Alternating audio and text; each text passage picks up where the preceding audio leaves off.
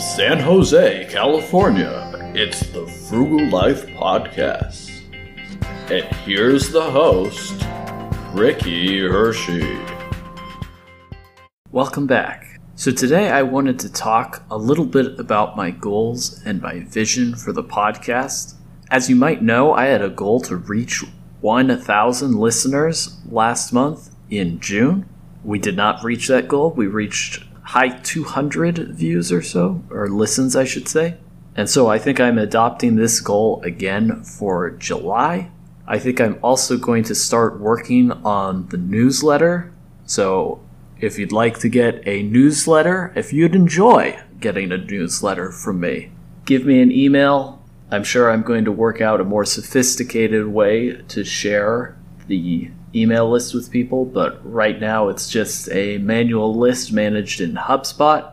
We also covered last month our first uh, listener question via Twitter, which was great. And of course, we're looking for more engagement from listeners. If you have questions, please send them to me. You can send them on any of the social media channels, you can email them to me, or if you are adventurous, you can send me a voice recording, and I may even feature your voice on the podcast. So that should all be a great experience. You know, the firm I work for charges almost $200 an hour for my time, and you get some of it totally free. Sounds like a great deal. And lastly, the campaign for reviews on iTunes slash Stitcher is still in effect. Once we reach 500 on both platforms, I will give out a $25 Amazon gift card. So please leave a review. Tell me what you think. Hopefully, it's good. And again, feel free to email me for any reason. If you just want to chat with me, you can do that too. Anything for the listeners. All right, back to the show. Thanks. Okay, we have a great listener question from Reddit this week. So he wants to know how to properly do his taxes since this is his first time ever dealing with stock. That is a great question. New things can be scary, especially when it comes to taxes. But doing taxes on your investments can be pretty easy. You don't need to be a CPA like me to do it. First, Robinhood's going to send you a 1099B. That's just the name of the tax form, don't worry too much about it. You should be able to use the summary statement on the 1099B to do your taxes and only need a handful of numbers. At least, probably. There might be some other tax considerations that make you need to use more than just the summary on the front of the form, and you might need to include some of the individual transactions. Now, there's something I want to talk about called a wash sale. And let me just read a definition from charlesschwab.com. If you sell a security at a loss and buy the same or substantially identical stock or security within 30 calendar days before or after the sale, the loss is typically disallowed for current tax purposes. This is because of the wash sale rule. So, to translate this a little bit, if you buy a stock, if you own a stock, let's just say Apple, and 30 days before you sell your shares of Apple, you buy more shares of Apple, or after you sell your shares of Apple, 30 days after you sell them, you buy more you've triggered a wash sale. And this basically means that the loss from that sale is disallowed. Now, if you sell your shares of Apple for a gain, you don't have to worry about this because there's no loss. It's only when you have a loss that this comes into play. Now, my advice, which is not investment advice, I'm just giving you an opinion, you want to avoid wash sales for a few reasons. One being they're disallowed, so there isn't a tax benefit to selling. Two, if I remember correctly, wash sales will make it a little bit more difficult to report your investments in aggregate. You'll have to separate them and report them separately when you file your taxes. Uh, not that they're special or anything, it's just that your basis changes. We don't want to get too technical in this podcast. I want to keep it high level and fun. But in essence, because the loss was disallowed, they have to be tracked just a little bit differently. Anyways, even if you do trigger a wash sale, it's not that big of a deal. You'll be able to enter the transactions in and it'll be okay. It's not the end of the world. So don't worry about it too much. Now, while we're talking about taxes, let's talk a little bit about tax software. In the past, I used H&R Block, and for my first year using them, they offered a totally free return. And I had pretty simple taxes at the time. But in later years, when I used them again, I was surprised because I had to pay a lot of money, like a few hundred dollars, maybe $150 to do my return. And it turns out that if you have anything other than very, very simple taxes, H&R Block will cost money and a form like a 1099B will cause you to have to upgrade to their deluxe service, which costs more money.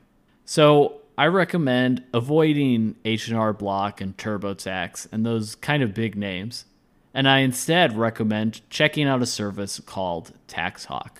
So instead of paying over $150 with H&R Block, I spent just $15 with TaxHawk. I think it was actually even less than that because I used a coupon. Talk about frugal, huh? So if you have a 1099B or a Schedule C or some other form, and a Schedule C just for reference is self employment income, I really recommend something like TaxHawk. So check them out. But don't worry about taxes too much with Robinhood and TaxHawk. It's all pretty simple to do your taxes. Now, while we're talking about taxes, let's just talk about a few high level concepts really fast. When you buy and sell a stock, you have capital gains. Assuming you sell it for a gain, otherwise, it would be a capital loss. There are two types of capital gains short term and long term. Short term gains are taxed at ordinary rates. So, like the rest of your income, like from a job maybe, it's taxed at the same rate. Whereas long term capital gains are taxed at preferential rates. And for the majority of people, that's 15%. So you have a tax incentive actually to hold winners for more than a year, as when you sell it, you will pay less taxes. Additionally, dividends are also taxed at preferential rates too. And again, it's 15% for most taxpayers. So this is great. Now, of course, circumstances may vary. Maybe you need to sell a stock in less than a year, and that's okay. But if you're really close to that year mark, you might consider holding it just a little bit longer and you will pay less in taxes. But always consider what will happen with the stock if you're really, really convinced it's going to plummet in value, maybe you should sell it. But it's kind of hard to know these things in advance. Okay, let's talk about one more concept. I don't want this show to be all about taxes, so let's just keep this short and high level. Let's talk about realized and unrealized gains.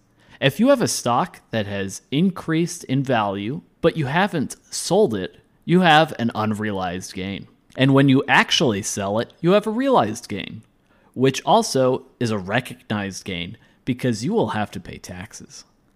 So if you just buy stocks this year and sell nothing, barring dividends, you won't have any realized gains or tax impact. In other words, just buying stock doesn't have a tax impact. It isn't until you sell or receive a dividend that there's a tax impact. Just as an example, if you buy a tech stock that doesn't pay dividends, you may not pay taxes on your unrealized gains until you finally realize them years down the road when you actually sell it. Now, I don't necessarily actually recommend that, but it's just a thought and an example.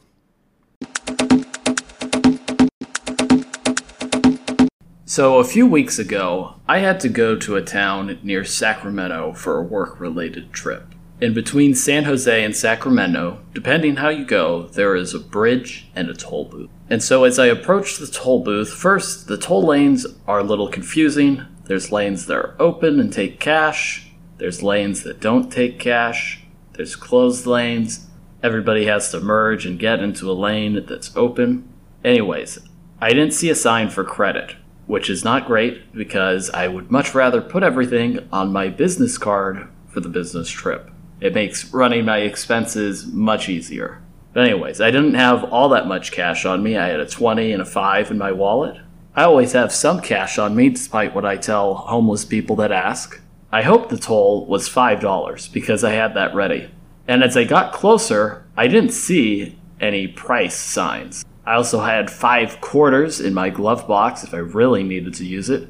But when I pulled up to the booth, I finally saw a price six bucks. And what an annoying price to make the toll. So, perhaps with a little too much concern in my voice, I asked, Do you have change? Well, they did.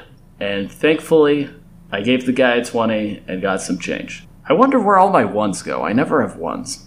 Normally, you know, when it's my own money, I avoid tolls. And you can change the settings in Google Maps to avoid tolls, which is my big tip for today.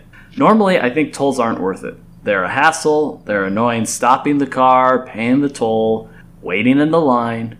I think Google Maps didn't even account for that time wasted waiting in line correctly either.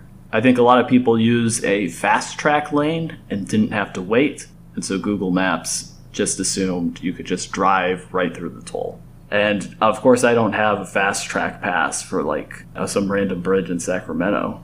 Even if you don't have to stop for the toll, like the Golden Gate Bridge, it mails you the toll later, but that's actually totally a hassle to deal with too. So once you account for the time and the hassle of the toll, it probably won't save you that much time. Of course, if you really need to, if it actually will save you time, go for it. Do whatever you want. But I say live the frug life, Save every dollar you can. Life's great.